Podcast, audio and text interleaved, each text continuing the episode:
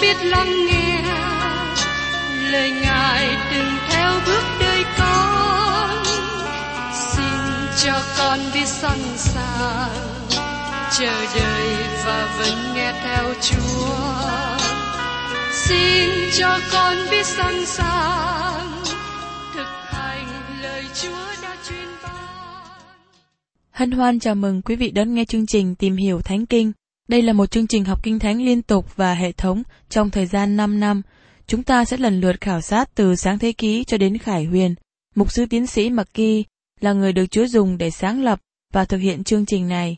Ông tin rằng lời của Đức Chúa Trời có khả năng đáp ứng mọi nhu cầu cho tất cả mọi người trên thế giới, không phân biệt chủng tộc, văn hóa, trình độ tuổi tác hay phái tính.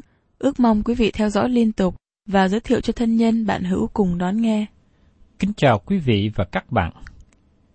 Trong chương trình tìm hiểu Thánh Kinh hôm nay, chúng ta sẽ tìm hiểu trong Thi Thiên 120 đến 125.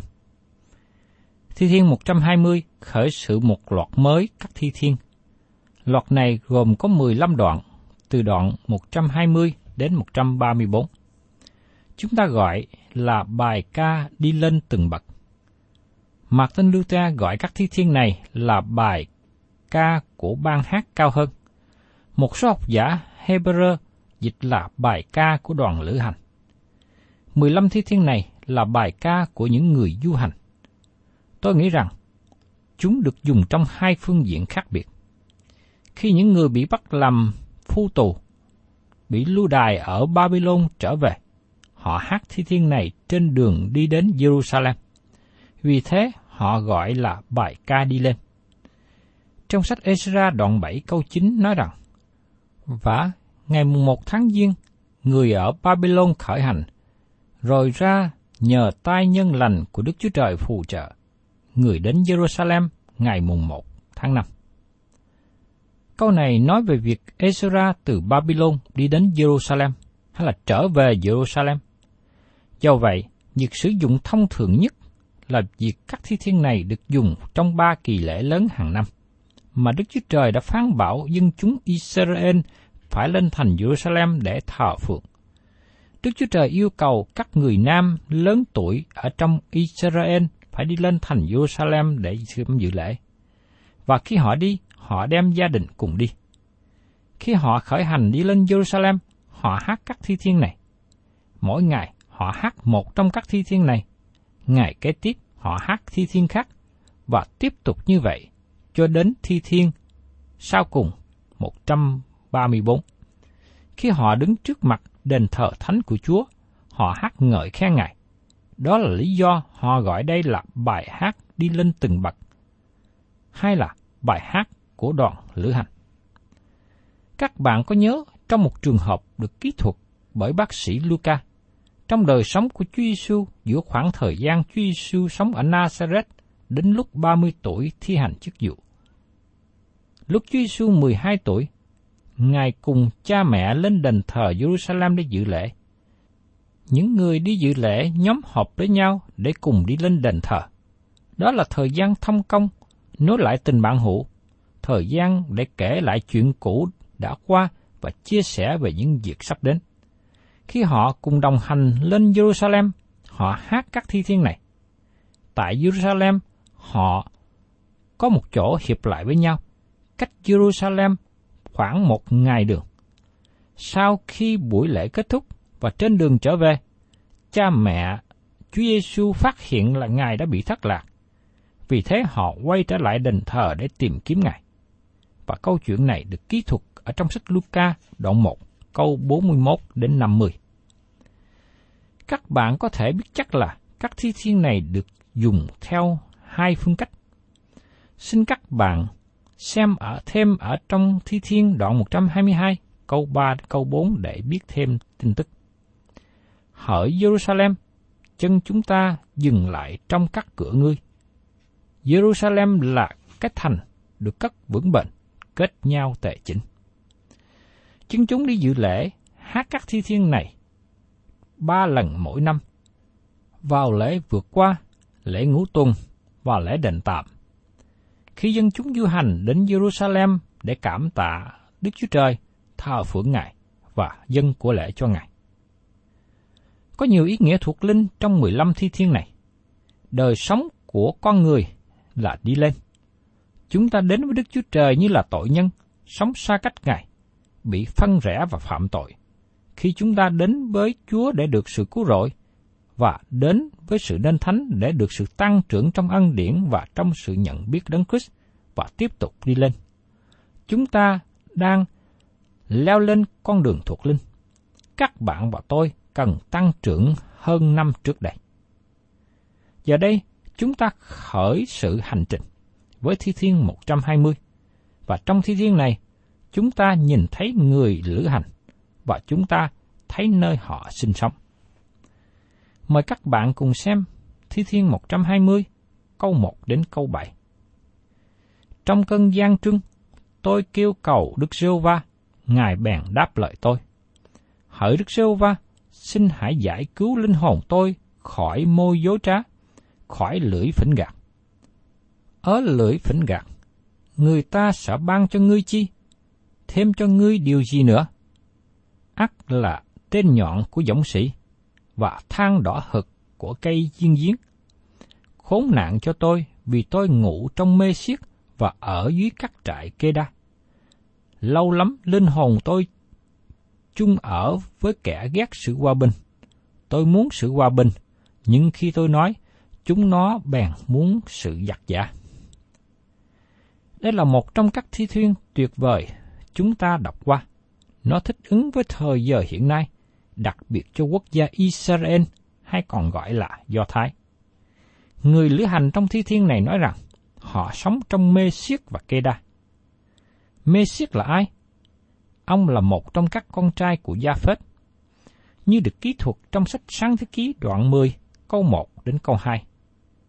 Từ dòng dõi của Sa Phết sanh ra các quốc gia dân ngoại, và dân Israel ngày nay tản lạc ra trong thế giới dân ngoại còn Keda là con trai của Ismael. Điều này nói cho chúng ta việc gì? Người lữ hành giờ đây đang sống giữa các quốc gia Ả Rập.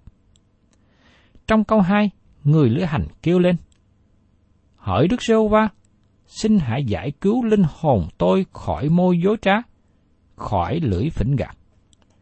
Qua lời này cho biết là những người lữ hành không có sống gần với một láng giềng tốt. Những người lữ hành tạm trú ở Media bị dối gạt độc hại. Tôi thấy rằng không có một dân tộc nào bị dối gạt độc hại, bị bắt bớ nhiều như người Do Thái. Chúng ta nghe nhiều về việc người Do Thái là nhóm người thiểu số sống giữa các quốc gia dân ngoại. Họ bị chống nghịch suốt bao nhiêu thời kỳ. Phong trào chống người Do Thái nổi dậy biết bao nhiêu thế hệ. Nhưng một điều lạ lùng là người Do Thái vẫn còn tồn tại người Do Thái là nhóm người thiểu số đang sống giữa dân ngoại. Họ bị giam pha, bị khó khăn đủ thứ. Chúng ta là cơ đốc nhân, cũng ở trong hoàn cảnh tương tự. Người lữ hành không những ở giữa các dân tộc có môi lưỡi độc hại, nhưng họ cũng ở giữa một thế giới chiến tranh. Tác giả Thi Thiên nói rằng, lâu lắm linh hồn tôi chung ở với kẻ ghét sự hòa bình. Tôi muốn sự hòa bình, nhưng khi tôi nói đến, chúng nó bèn muốn sự giặc giả. Thi thiên này đề cập đến hoàn cảnh hiện nay của dân Do Thái. Giờ đây là thì giờ mang hành lý trên vai và khởi sự hành trình đi đến Jerusalem. Người lữ hành để lo âu gánh nặng ở nhà, để lại phía sau. Người ấy để lại mê siết và kê đe, và khởi hành đi Jerusalem để thờ phượng Đức Chúa Trời. Jerusalem là thành phố bình an, thành phố hòa bình. Dầu rằng hiện nay nó chưa có bình an, nhưng nó bình an trong ngày những người lữ hành đi đến trước đây, và nó sẽ là thành bình an trong tương lai. Và tiếp đến, chúng ta tìm hiểu Thi Thiên 121. Thi Thiên 121 là bài ca kế tiếp của đoàn lữ hành đi lên Jerusalem để thờ phượng. Họ thấy mờ dần hoàn cảnh gia đình, và giờ đây trên hành trình họ đi. Trong thi thiên này, người lữ hành có thể thấy từ xa ngọn núi Jerusalem. Mời các bạn xem trong thi thiên 121 câu 1. Tôi ngước mắt lên trên núi, sự tiếp trợ tôi đến từ đâu? Người này không nhìn xem ngọn núi để tìm sự tiếp trợ. Người này nhìn lên Đức Chúa Trời. Và câu trả lời được tìm thấy trong câu kế tiếp. Thi Thiên 121, câu 2 Sự tiếp trợ tôi đến từ Đức Sô Va là đấng đã dựng nên trời và đất. Sự tiếp trợ cứu giúp đến từ Đức Chúa Trời, chứ không phải đến từ các ngọn núi. Dầu người lữ hành đi đến Jerusalem, từ phía nào đi nữa, người ấy cũng cần phải đi qua các ngọn đồi núi. Khi người lữ hành gần đến nơi, người ấy có thể thấy đồi núi Judea. Người ấy đi qua nơi mà những người ngoại giáo thờ phượng trên các đỉnh núi này. Họ lập bàn thờ tại đó. Người lữ hành nói, Tôi ngước mắt lên trên núi, sự tiếp trợ tôi đến từ đâu? Nó không đến từ các đỉnh núi. Tiên tri Jeremy nói về đề tài này. Thật đợi sự cứu nơi các gò là vô ích. Tiếng ồn ông làm núi là hư không? Thật, sự cứu rỗi của dân Israel là ở Jehovah Đức Chúa Trời chúng tôi. Trong Jeremy, đoạn 3 câu 23. Đây là bài ca của người lữ hành hát khi đi gần đến Jerusalem. Và trong Thi Thiên đoạn 121 câu 3 đến câu 8. Ngài không để chân ngươi siêu tó, đấng gìn giữ ngươi không hề ngủ. Đấng gìn giữ Israel không hề nhắm mắt, cũng không buồn ngủ. Đức Sô Va là đấng gìn giữ ngươi. Đức Sô Va là bóng che ở bên hữu ngươi. Mặt trời sẽ không dõi ngươi lúc ban ngày, mặt trăng cũng không hại ngươi ban đêm. Đức Sô Va sẽ gìn giữ ngươi khỏi mọi tai họa. Ngài sẽ gìn giữ linh hồn ngươi. Đức Sô Va sẽ gìn giữ ngươi khi ra, khi vào, từ nay cho đến đời đời. Đoàn lữ hành không nhìn lên núi để có sự tiếp trợ năng lực. Họ nhìn lên Đức Rô Va để được sự giúp đỡ, vì Ngài là đấng gìn giữ. Trong câu 7 và câu 8, chúng ta được nói cho biết rằng Đức Rô Va sẽ gìn giữ ngươi. Điều này liên hệ đến quyền năng bảo vệ của Đức Chúa Trời. Führer cũng nói một lời tương tự. Bởi đức tin nhờ quyền năng của Đức Chúa Trời giữ cho, để được sự cứu rỗi hiện ra trong kỳ sau rốt. Trong Führer thứ nhất đoạn 1 câu 5. Người lữ hành đi hướng về Jerusalem, họ băng qua nhiều đồi, nhiều núi. Dựng liều ngủ dọc đường. Lúc bây giờ, không có khách sạn hay là phòng ngủ để mướn như chúng ta có ngày hôm nay. Những người du hành phải dựng liều, ngủ dọc đường. Họ nhìn lên Đức Sô Va, nhờ Ngài gìn giữ họ. Đó là sự bảo đảm tốt đẹp. Tác giả Thi Thiên nói, Ngài không để cho chân ngươi siêu tó, đứng gìn giữ ngươi không hề buồn ngủ. Có nhiều lời kinh thánh nói về vấn đề này. Như trong sách Trăm ngôn đoạn 3 câu 26, vì Đức Sô Va là nơi nương cậy của con, Ngài sẽ gìn giữ chân con khỏi mắc bẫy. Trong Thi Thiên 37 câu 24, dầu người té cũng không nằm sải dài, vì Jehovah lấy tay Ngài nâng đỡ ngươi. Và trong Samuel đoạn 2 câu 9, Đức Jehovah sẽ gìn giữ chân của các thánh ngài, còn những kẻ ác sẽ bị hư mất nơi tâm tối, vì chẳng do sức riêng mình mà người nào được thắng. Và trong Jude đoạn 1 câu 24-25 Và nguyên đấng có thể gìn giữ anh em khỏi dốc phạm và khiến anh em đứng trước mặt vinh hiển mình cách vui mừng, không chỗ trách được. Là Đức Chúa Trời có một, là cứu Chúa chúng ta. Bởi Đức Chúa Giêsu Christ Chúa chúng ta được vinh hiển, tôn trọng, thế lực, quyền năng thuộc về Ngài từ trước vô cùng và hiện nay cho đến đời đời. Amen. Đức Chúa Trời có quyền năng gìn giữ chúng ta. Ngài gìn giữ dân Israel. Hiện nay, Ngài gìn giữ con cái của Ngài. Xin hãy chú ý rằng, Đức Chúa Trời gìn giữ chúng ta cả ngày lẫn đêm. Ngài không hề nhắm mắt hay buồn ngủ. Khi đoàn lữ hành cấm liều ngủ qua đêm tại những vùng xa lạ, Đức Chúa Trời không hề buồn ngủ. Ngài luôn gìn giữ họ. Mặt trời sẽ không dọi ngươi lúc ban ngày, mặt trăng cũng không hại ngươi trong ban đêm. Khi họ du hành ban ngày, vào mùa hè nắng nóng, Đức Chúa Trời bảo vệ họ khỏi sự tai hại của sức nóng. Còn ban đêm khi họ đi với ánh trăng, Đức Chúa Trời cũng gìn giữ họ không bị té ngã. Và tiếp đến, chúng ta cùng tìm hiểu đến Thi Thiên 122. Thi Thiên 122 là bài ca đi lên từng bậc thứ ba. Trong Thi Thiên 121, chúng ta thấy người Do Thái trong sự khốn khó. Họ không có người láng giềng tốt, không được đối xử tốt, họ bị gièm pha lừa dối. Giờ đây, họ để những điều này phía sau. Họ đem gia đình lên Jerusalem dự lễ của người Do Thái. Và trong Thi Thiên 121, họ đi đến chỗ một khoảng cách có thể thấy được ngọn đồi Jerusalem phía trước. Giờ đây, họ tiến gần hơn và thấy thành phố tốt đẹp. Đây là nơi các chi phái nhóm nhau lại dự lễ của Đức Giê-hô-va. Mời các bạn cùng xem Thi Thiên 122, câu 1 đến câu 9. Tôi vui mừng khi người ta nói với tôi rằng, ta hãy đi đến nhà Đức Giê-hô-va. Ở Jerusalem, chân chúng ta dừng lại trong các cửa ngươi. Jerusalem là cái thành được đất vững bền, kết nhau tề chỉnh. Các chi phái của Đức Sêu va lên nơi ấy tùy theo thường lệ truyền cho Israel, vì tại nơi đó lập các ngôi đón xét, tức là ngôi nhà David. Hãy cầu hòa bình cho Jerusalem, phàm kẻ nào yêu mến ngươi sẽ được thới thành.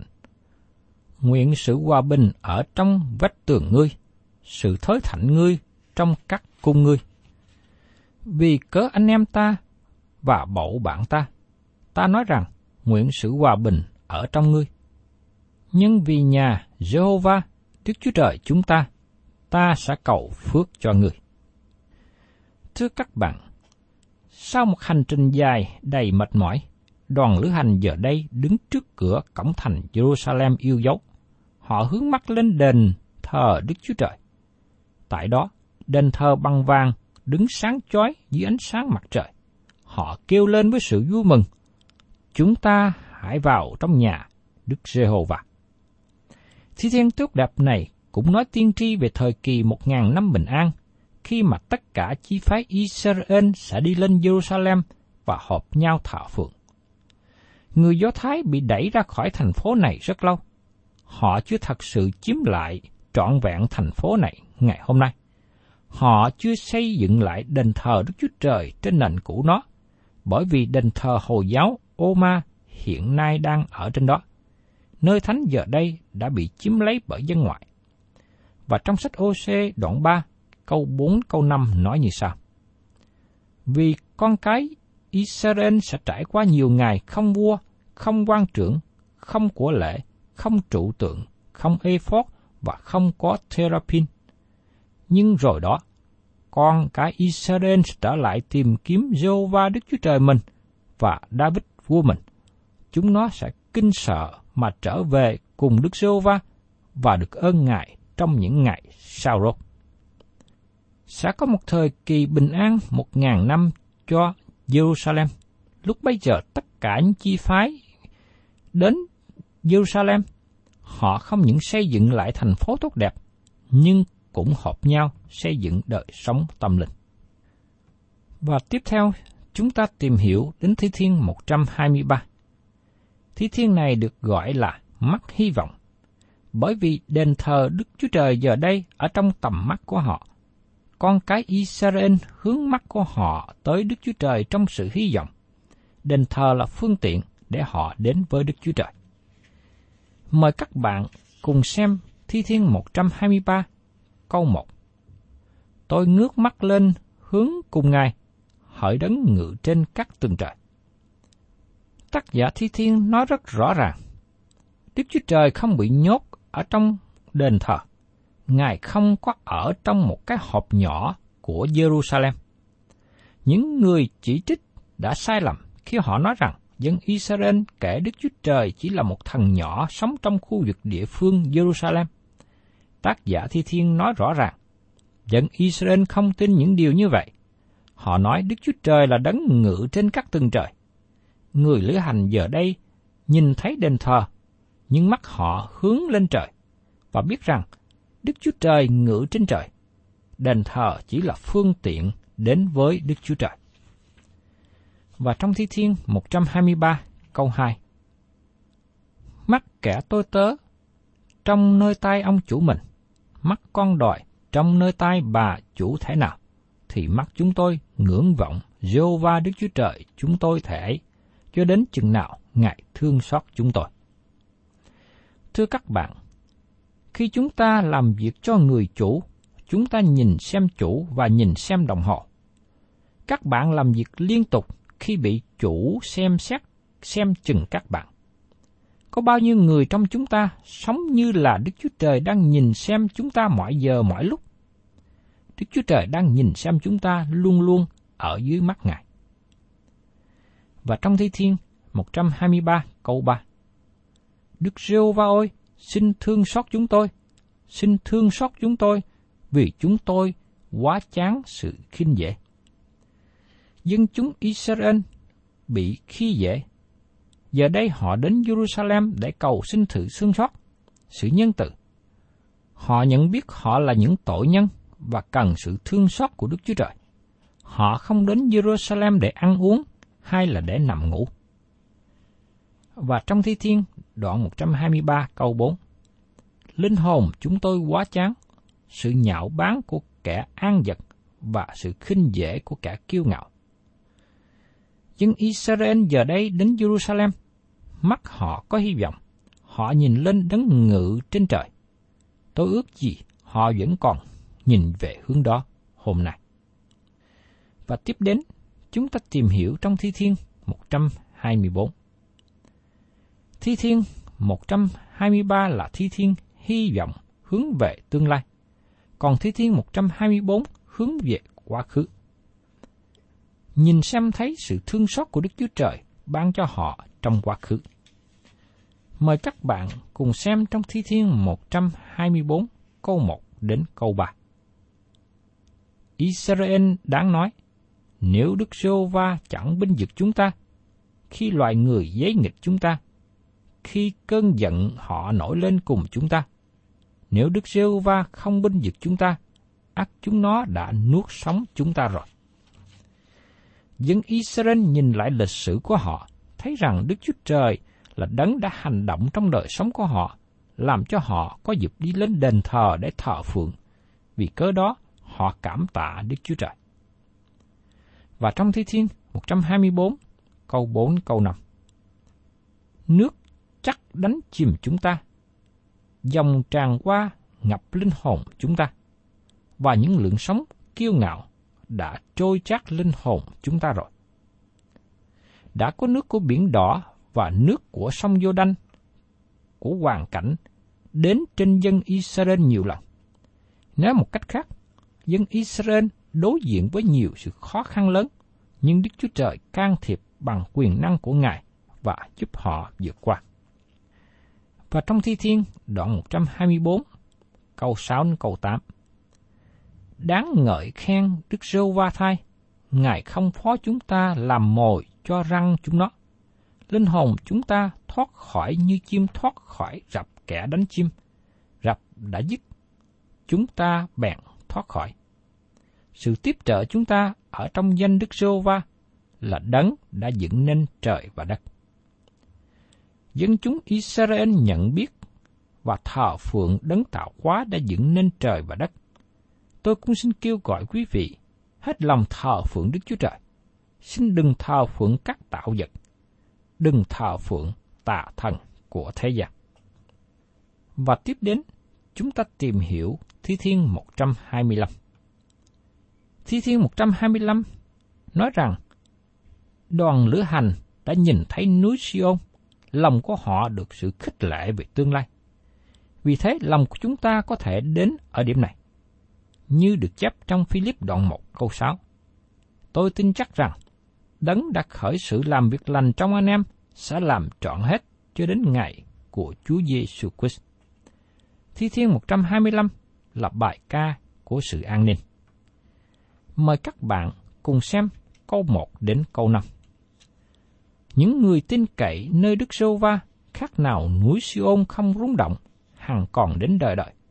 Các núi dây quanh Jerusalem thể nào, Đức Rêu Va dây phủ dân sự ngài thể ấy, từ rài cho đến đời đời.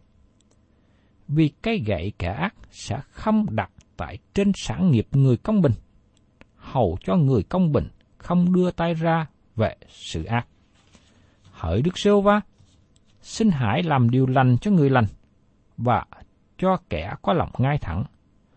Còn những kẻ trở đi theo đường cong quẹo, Đức Sêu Va sẽ dẫn chúng nó đi ra chung với kẻ làm ác. Nguyện bình an giáng trên Israel. Đoàn lữ hành đi từ vùng này đến vùng khác, và từ xa họ nhìn thấy núi Judea. Và giờ đây, họ nhìn thấy các đồi xung quanh Jerusalem. Rồi đến gần hơn, họ thấy núi Sion. Họ tiến đến Jerusalem và thấy thành phố rõ ràng. Thi thiên 125 là một thi thiên tốt lành, nói đến sự bảo đảm phước hạnh của tất cả những người nào tin cậy vào Đức giê va sẽ không bị rung động, không bị dời đổi. Họ đứng vững chắc như núi Siôn tại Jerusalem. Thân chào tạm biệt quý thính giả và xin hẹn tái ngộ cùng quý vị trong chương trình kỳ sau. Chúng ta sẽ tiếp tục tìm hiểu những phần kế tiếp của sách Thi Thiên.